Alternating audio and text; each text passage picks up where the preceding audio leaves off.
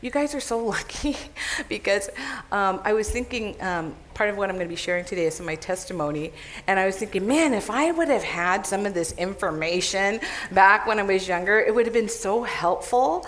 Um, so your staff is great because um, they work so well together and then you have the biblical aspects and you have the psychological counsel and, and then just really practical um, um, advice. And so it's so good you know? So today um, i'm to probably i'm to kind of go in the direction of just more personal testimony of how um, how I had to learn more about myself and when I'm trying to make decisions in my life and even how to live life. How do I include the Holy Spirit with this? How do you how do we hear from the Holy Spirit?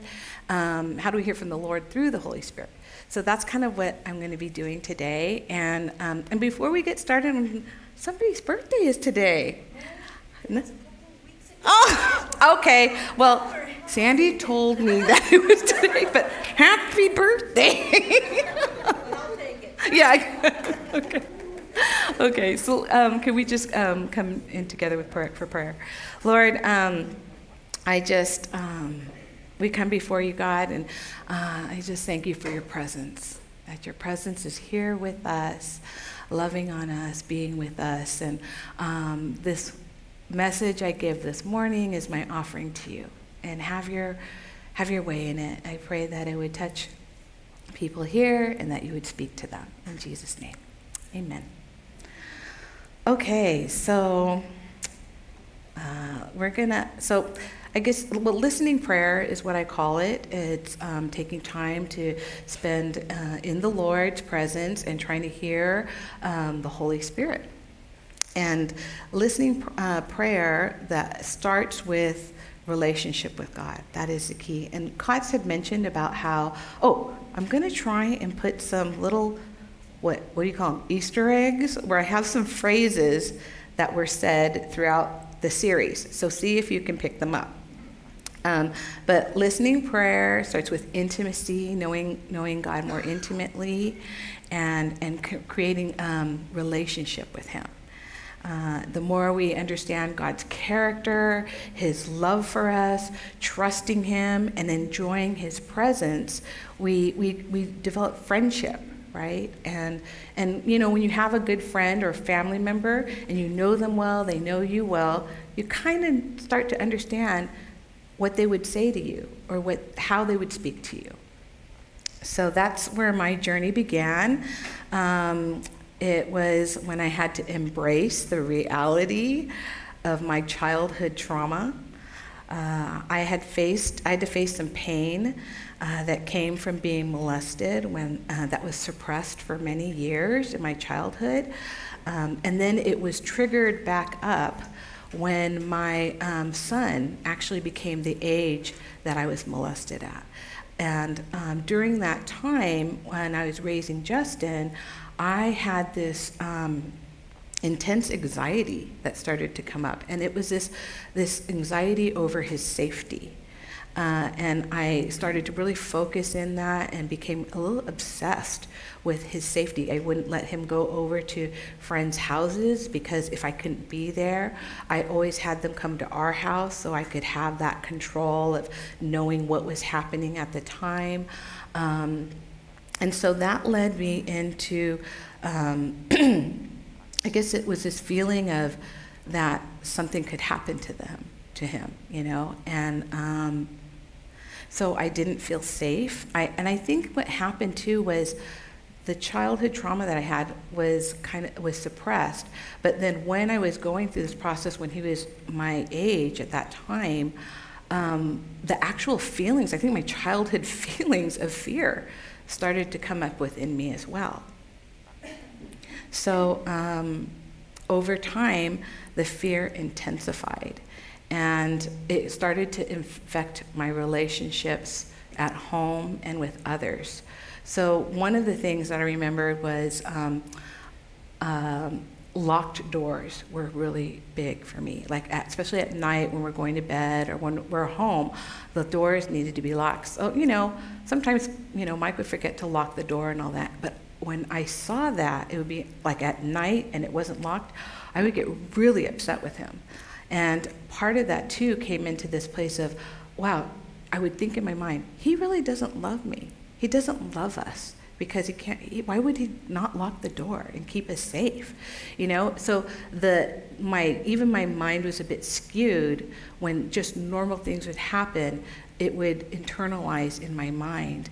And i also feel that was also the enemy too trying to keep me in a place of fear. Um, so then that continued and then i could not um, control my need for control, you know? So the more that fear would come up, the more anxiety, the more I felt like I needed to control things. And when I couldn't, because you can't control everything, that brought even more um, uh, resentment. It brought, into kind of depression because I'm like, I can't control everything and I, I can't, you know, I can't be the responsible mom I want to be. And, and so depression started to set in which then the neighbor of self hatred started, you know, I started like, oh, you know, I'm not a good mom. And then I'm fighting with Mike because of my fears, and oh, I'm not a good wife, you know. And so um, I started to hate parts of myself. And it, and it escalated to a point where I was having a hard time functioning in my daily life. Like I was not, my memory was not good. I couldn't remember things, and then I'd get mad because I couldn't remember things. So it just started to escalate into this really um, captive place of um, of not being able to be in control. So then uh, I had to realize that shame was now coming in too because um, I was letting my family down you know, and I was isolating, so I wasn't connecting to my friends because of the depression and all that. Um, and I had people, though, who would come in and they were trying to reach out to me. Um, but it was hard because it just seemed so heavy. And then resentment would re- uh, and anger flared up because I didn't feel like people understood what I was going through, um, which then brought in guilt, right? Because I felt bad that I felt resentful and angry. um, and then I think all of this was so rooted in my childhood trauma that I was a gory mess, right? And at times I would lash out at my family that wasn't fair, and so it was like a emotional cycle. It would I would just living life and going through this emotional cycle that I felt caught up in. Now, when I look to the past of, of how I was brought up, um, the things that Tim talked about, the attachment theory, I was able through, you know, counseling and as I was going through the process to see that, you know, for my parents, um, they were actually very good. I felt secure, like all my physical needs were always met. And I did feel and I knew they loved me. I would say if there was a part that was an insecurely attachment was probably more with my mom because it was more of an emotional insecurity of attachment because she was unable to she nurtured me in the physical needs and when I was sick but when I needed to talk about the emotional aspects of my life or feeling freedom to share when things were hard, that was very difficult because she didn't know how to deal with it. And as I was going through this process of growing, I realized that it was a generational thing too, because as I went to see my grandma and I saw like the dynamics of the family, I'm like, oh, they didn't really talk much, you know, they didn't really share feelings. That was not really their thing. And so I go, oh, she didn't know how. You know, so when the Lord was taking me through the healing process, I had to learn to forgive my mom, that she couldn't give me the things that I really wanted. Um, but God is good because I do remember that there were other women in the church that were more available in that way. And so I learned through that process that you know, oh, we, we can find that in other places, you know? And as you have the awareness and the understanding of how these root things happen, then change can happen, right? Then, then you're like, okay, I don't, um, I may not get that from my mom, or I might need to share with her more, even though she's not the one to start the sharing, because that could be healing for her too, you know, because she hadn't had that growing up for herself. So God's, He's in the midst of all of it, even within our trauma, even through the healing process. God is in the midst of it all, and He's trying to give us places where we can heal, where we can have understanding, and that change can take place for our well being. So God was always with me, even though I didn't realize it, even though I was in my depression, and even though I was doing a lot of these, these things to, to kind of protect myself and to control things. And his timing is, I believe his timing is perfect. Because if I were to, if I was dealing with this when I was a child, I would not have been able to deal with the emotions of trauma. And my parents, I do not, I really do not think they would have been um, ready to deal with something like that. Because back in those days that was not talked about. You know um, people getting molested children going through abuse that way. It was not common to talk about those things. Um, i do remember i think part of the part of what probably triggered too was that i remember i would watch oprah all the time and then she was deal- she would have you know a lot of um, guests on. She was talking about it. So it made it much more um, a public type of uh, topic and understanding, which was really good. Um,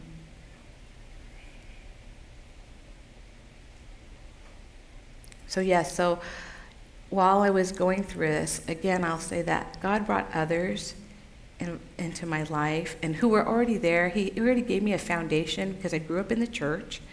I had grown up in small groups, so I did learn how to share in small groups.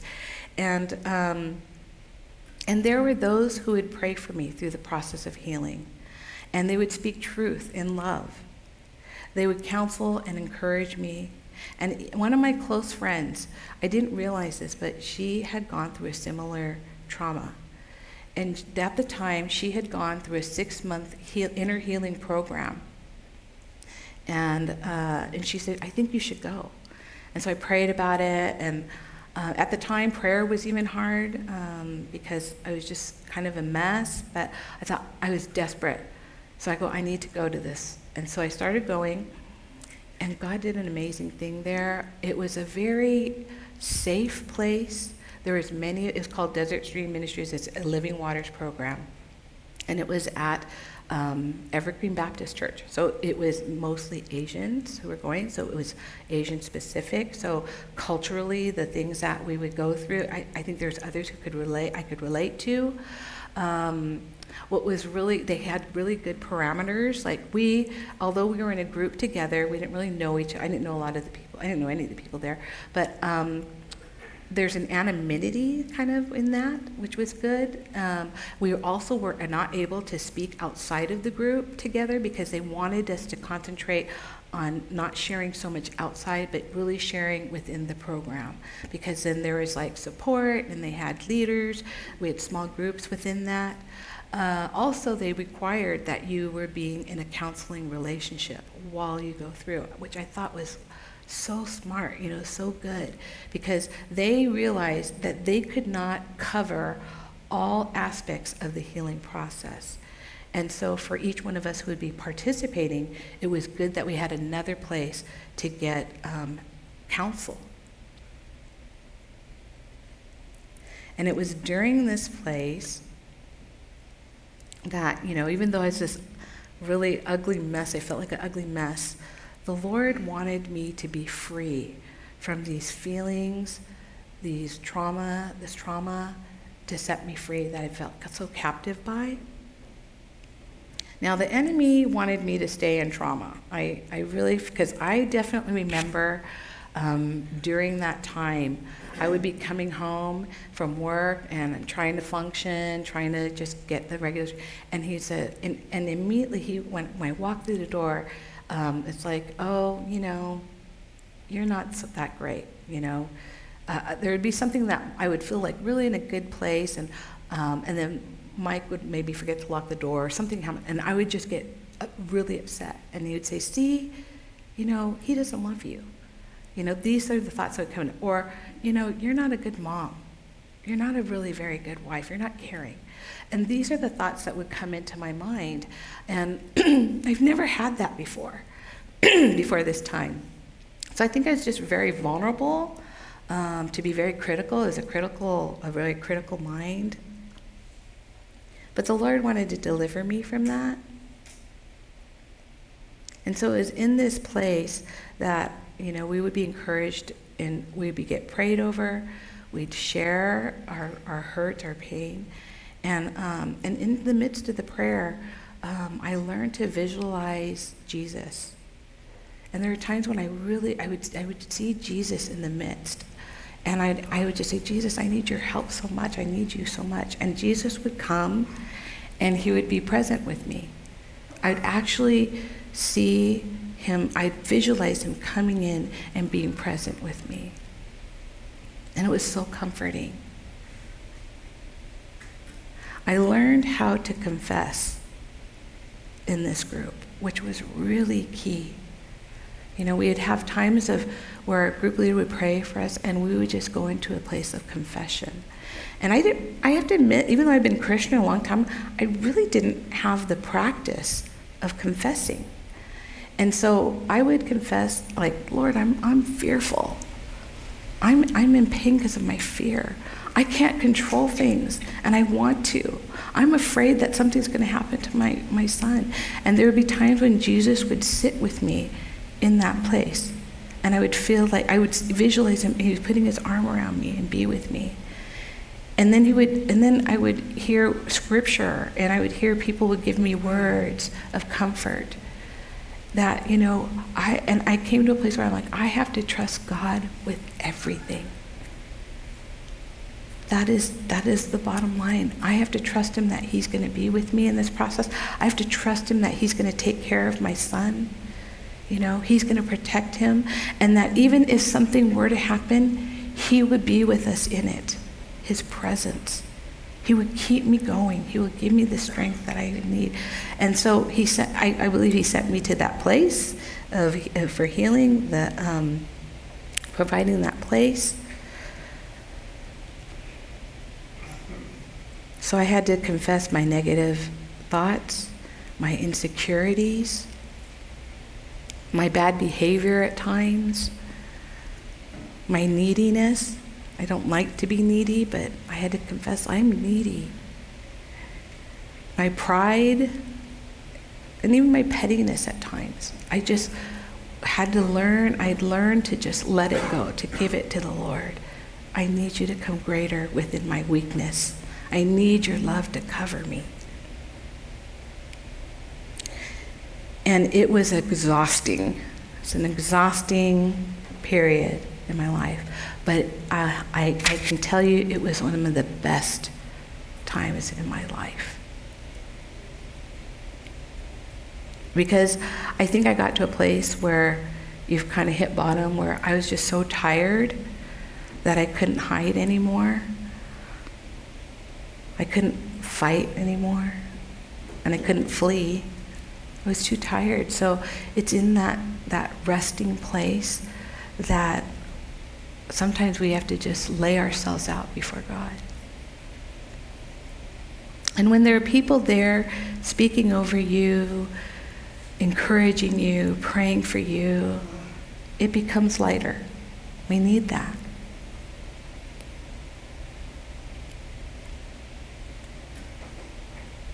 So I was transformed through that process. And the Lord had to tell me my true identity. Because I was going uh, uh, it, with my with my mom, my dad. I felt like, especially with my mom, the critical. Sometimes it would be this criticalness where I didn't feel accepted by her because she couldn't give that emotional place. I tried to be the good girl. You know, I tried to be I tried to be what I felt like she would want. And by the time I was a teenager, I was like, I can't be what she wants. I can't be. I, am just not me. I, am trying to be good in all these ways, and sometimes I'm just not. And then I started to get rebellious, and we had fights and all that. But um, you know, so I had to in that in that through that program, I, I had to let down my mask of the good girl, you know, and then the Lord had to tell me um, he was revealing to me that I am a beloved daughter. That however ugly things look, he accepted me just where I was at. That I am a part of a holy priesthood. That I'm a prayer warrior. That I was lost, but he found me. That I'm not a victim. That I'm strong. And that I'm precious and cherished. He was revealing all these things. And it changed how I viewed him, how I viewed myself, how I viewed Jesus, how I viewed the Holy Spirit, the Trinity. I love being in the presence of the Lord. So God truly accepts me. He knows me. He sees me. I, I, was, I was the process of being known by God because I was allowing him in to my deepest and darkest places. and he sees and he knows you too. He says, Come as you are. All I want is you. The enemy needs to step back because I was becoming alive in who I really was. I was becoming real in the Lord. And I went from go, uh, gory to glory, you know. So that first verse that comes from Jeremiah 29 11 to 13. So these words, the scripture becomes alive, right? For I know the plans I have for you, says the Lord. They are plans for good not for disaster, to give you a future and a hope. In those days when you pray, I will listen. If you look for me wholeheartedly, you will find me, and I will be found by you, says the Lord. So letting our guard down, being vulnerable. And you know, and it doesn't mean that you have to have this was my journey, but God is there for you in your journey, wherever you're at in this process of life. I just, my encouragement to you is to avail yourself to Him. Seek Him out. Seek others to walk with you in that place. Find those who are going to speak truth to you in love, who are going to pray for you, speak over you the things that God sees.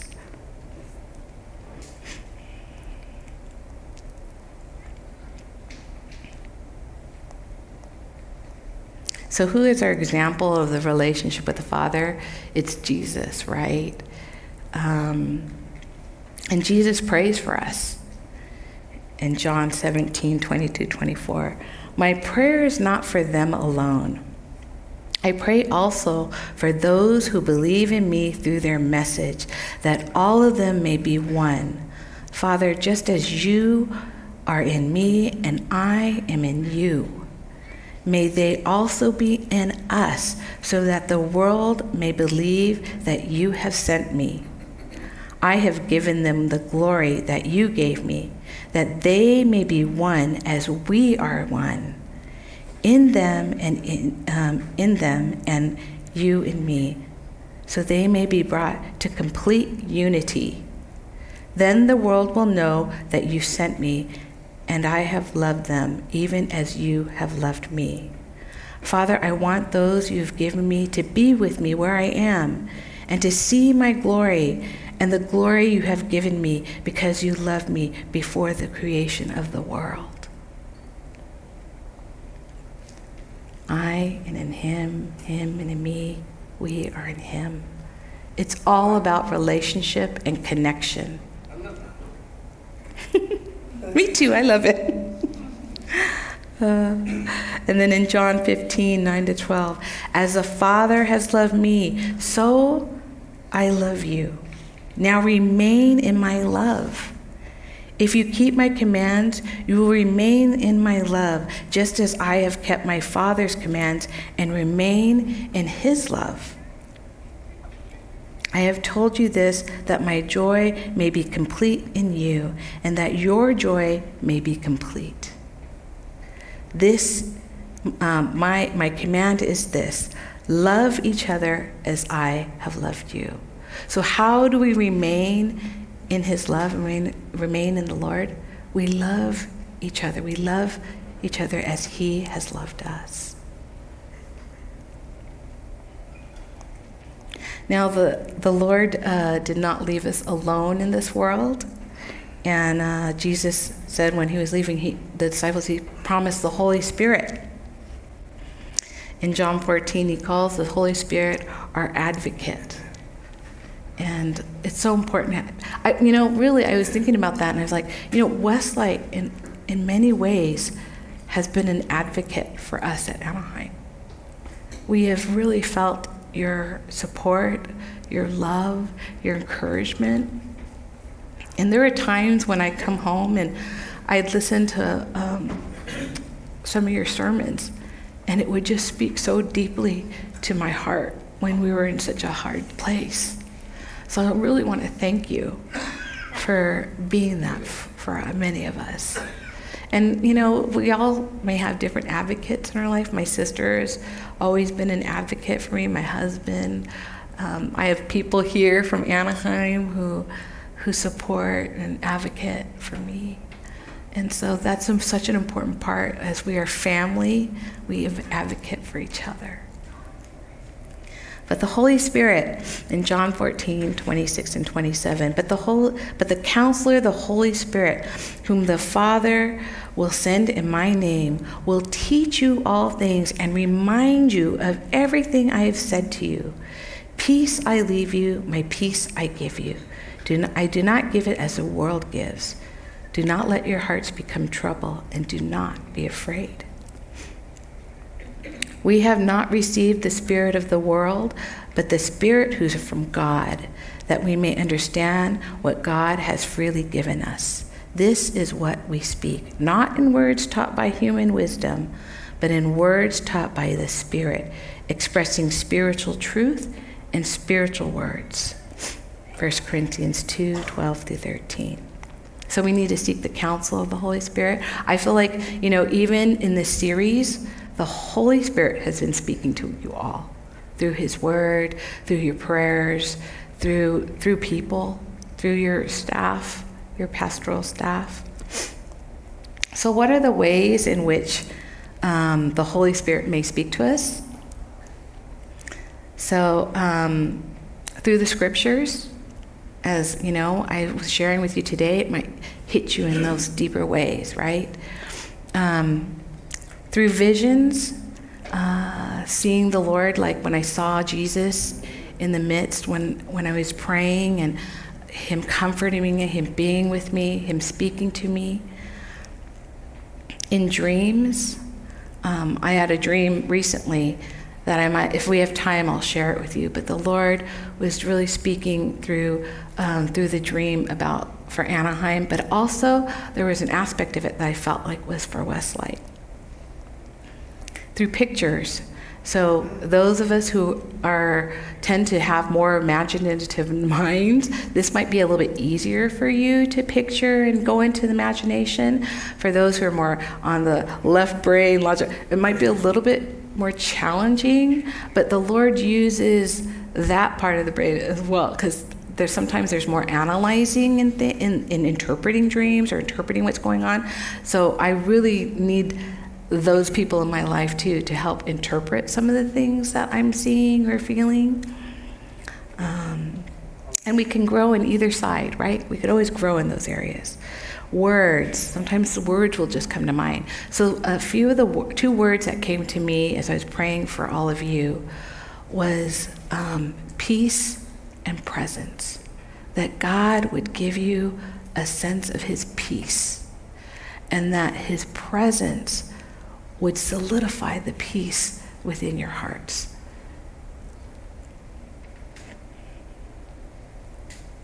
Uh, worship songs.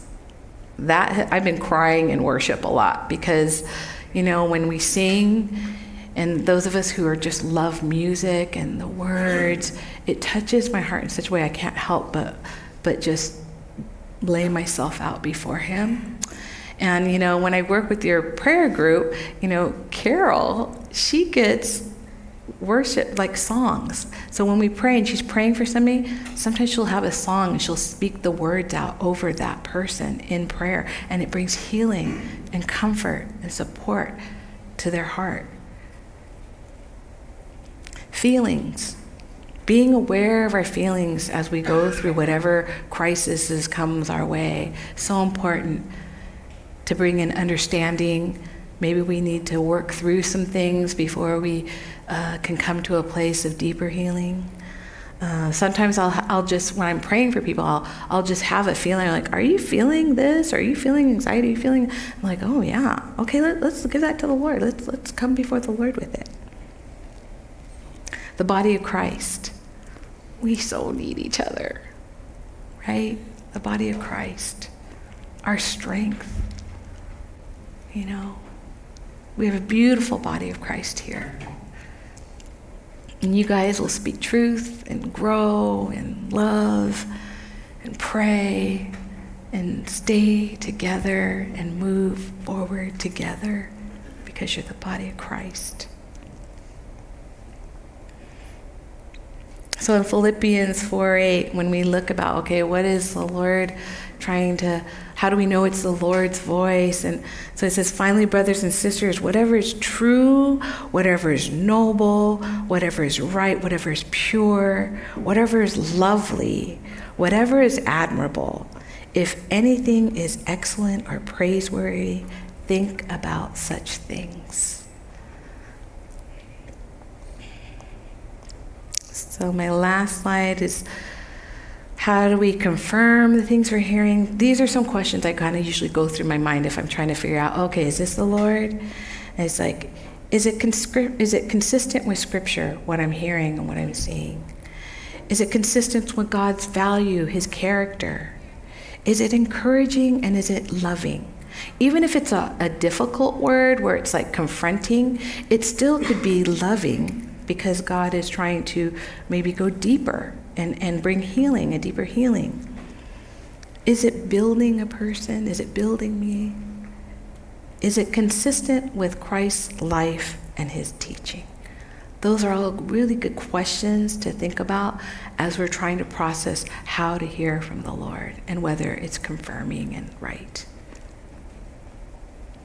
Okay, I'm doing pretty good on time. I think I have like five minutes or a little bit more than five minutes. So I'm going to tell you the dream that I had this summer.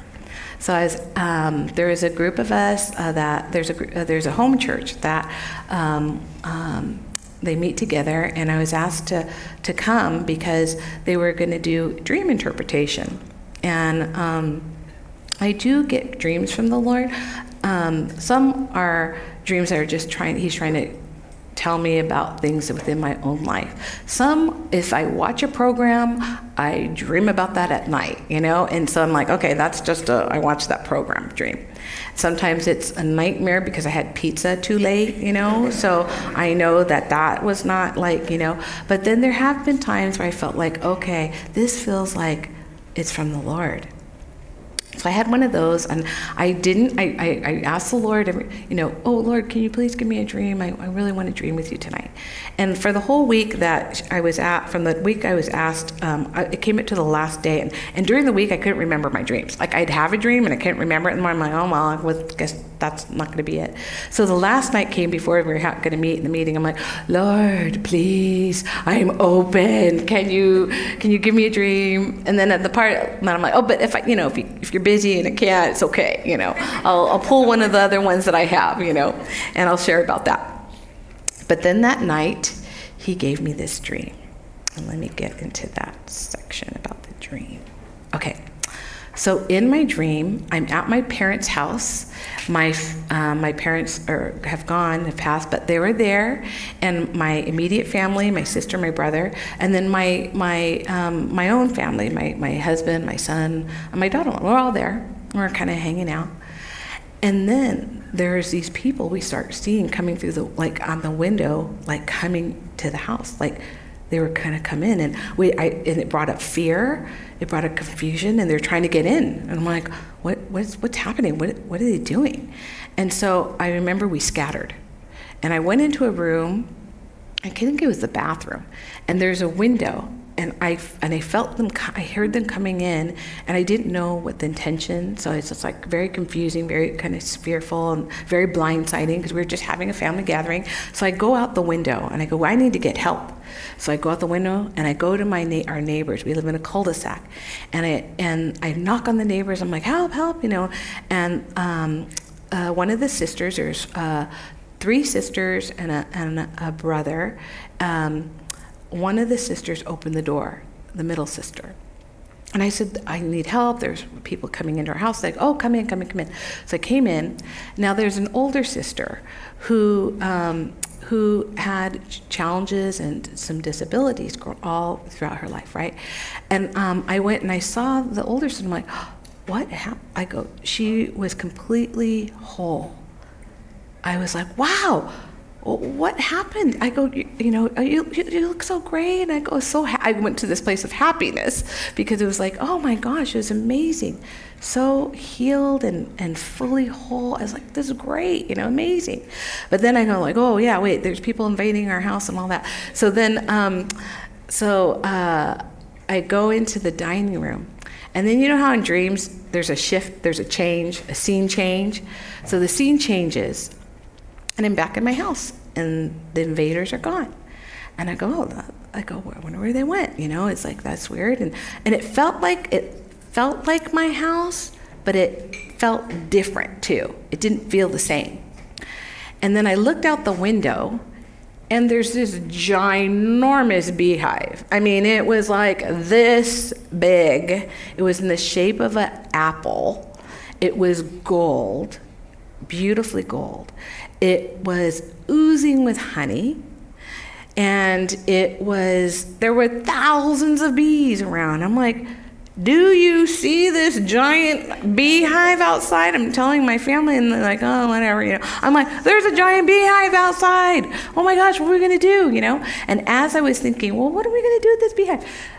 In come these, um, a family that were friends. I knew them. I'm like, oh, what are you doing here? And they were wearing like those bee outfits with the netting and the white. And I'm like, they go, oh, we're, you know, we're bee farmers. I'm like, what? When would you become bee farmers? I don't remember you ever having anything to do with bees. So, you know, I felt kind of like myself in my dream, you know, and they're just like, no, no, we're bee farmers and we're going to take care of this. And they went into the backyard and they just, like, I was looking, I'm like, right? Shock, right? You're like, what is going on? But they totally knew what to do. They were just, one was like getting the smoke thing and kind of getting the bees and gathering the bees. The other was putting out the boxes. I mean, they just worked systematic. They didn't even have to t- talk to each other. They were just like connected. They knew what, they each had their role and they knew what to do. And I'm like, this is miraculous. Like, this is amazing. So I'm watching them, I'm marveling at their, their connectedness and what they're doing. Well, okay, so then um, I go out and one of them gets stung really bad. I'm like, oh my God, they're like, I better go out there and help them. And then they were, they surrounded um, this person and, and I'm like, Are, is she going to be okay? And they go, oh no, you know what? This is a part of the process. Sometimes you get stung and there's pain in the process. I'm like, oh, wow, that's horrible. I go, I don't, sounds terrible, you know, but they go, no. But the person who is stung was saying, no, no, no, it's okay. It's all worth it. I'm like, oh, interesting, you know? And so I turn and I look at the beehive, and there's this big eight. I see an eight, the number eight. I'm like, oh, that's weird, you know? Then the eight turned sideways and started glowing. And, I, and I'm like, oh, it looks like infinity. And then I woke up. So, what did this dream mean? So, I started praying about it, and um, I'm like, oh, okay, the invasion, the feelings that we had with the invasion probably had to do with some of the things that had been happening at our church. And those were the feelings I was probably internalizing during that time. Um, I went to the neighbors, and and we have throughout this process received help from others who came out of like places like were out of relationship we hadn't seen in a while and they came to support us you know um, and encourage and stand with us, much of like how we've felt from you. The neighbor with the disabilities and there's wholeness is transformation. And I have been seeing God do transformation within our church. You know, when you think that you're going to lose something, you realize how much you value. And we had to work through like differing opinions through this process. Not everybody was on the same page. And sometimes it got a little heated. And there were long hours. But we had to work it through. We had to keep the communication lines open. And we had to get different perspectives. So we had to be changed through that process. There's transformation happening, and it's still happening. It's also the processing of uncertainty and disappointment and all of those inner workings, all those feelings that we get when we're going through something that's hard. The scene changed and the intruders were gone. And I felt like, okay, I felt like I was at home, but it wasn't my home. And I thought about, well, Anaheim, you know, it's home, but it's not really going to be the same. It's going to change. It has changed. It, we will not be what we were before. And so I thought, oh, okay, it's okay. We're going to change. The bees. The bees spiritually represent new beginnings, hard work, and wisdom. They are a working community under one ruler, each having its specific role and gifting, working in harmony. Bees can see ultraviolet light. They see things that we can't see. Their spiritual sight. I felt like the bees represented a healthy church, each knowing its gifting, each working in harmony, and being able to see spiritual things. Spiritual sight. Bees also represent hope and life.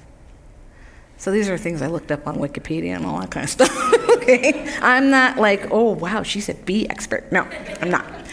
The huge beehive housing the community um, church, it, and in many, I think there's ancient cultures or religious cultures that believe that, that beehives represent the presence of God. I'm like, wow, that's awesome. A big old presence of God. You know, it's like, yes. Um, the color gold is God's glory, holiness, majesty, presence. The shape was like an apple, but the apple also looks like a heart, right? And we are the apple of his eye. And we are his heart, the body of Christ. We're his bride, too. The honey is God's abundance and favor and blessing. The bee farmers, I believe, are friends who are going to help us in the process to understand the transitionings that go on to become an independent church. Um, and also to show like what healthy church looks like. You know, we could all still learn what is it to be a healthy church. The bee boxes with lots of honey, the abundance of God's provision and presence. One bee farmer got stung. There is risk in transition and change. And sometimes there's pain in the process. But the person said it's all worth it. If we're coming into more of the presence of God, it's worth it. The number eight represents new beginnings. I was like, whoa, when I was looking up, what does number eight mean? You know, spiritually, it's like new beginnings. The uh, number eight turned sideways and it was glowing, was infinity. And it was in front of the hive is that God's presence will be with us always. Always. Whether we see him or not, whether we ask it for it or not, he will always be present with us. No matter where we go, no matter what we do, no matter what we decide, He's going to be with us. And He's with everybody in the process. Everyone. So in Joshua 1 9, be strong and courageous. Do not be frightened and do not be dismayed, for the Lord your God is with you wherever you go. So the part that I saw of Westlight was when I when I've experienced as I've experienced like the whole experiencing heaven together. I love that. It's true you are experiencing heaven together. And the things that like the way he's placed your staff you know they each have an important role that that bring your body together. And they and and they're very gifted in in like I talked about talked about before being the biblical aspects but also the the, the psychological the counsel you know walking you through processes. Not just for during this time but always there is a healthy church here. And I just, I, I just thought, oh, there's still lots to learn from you guys, you know, for us.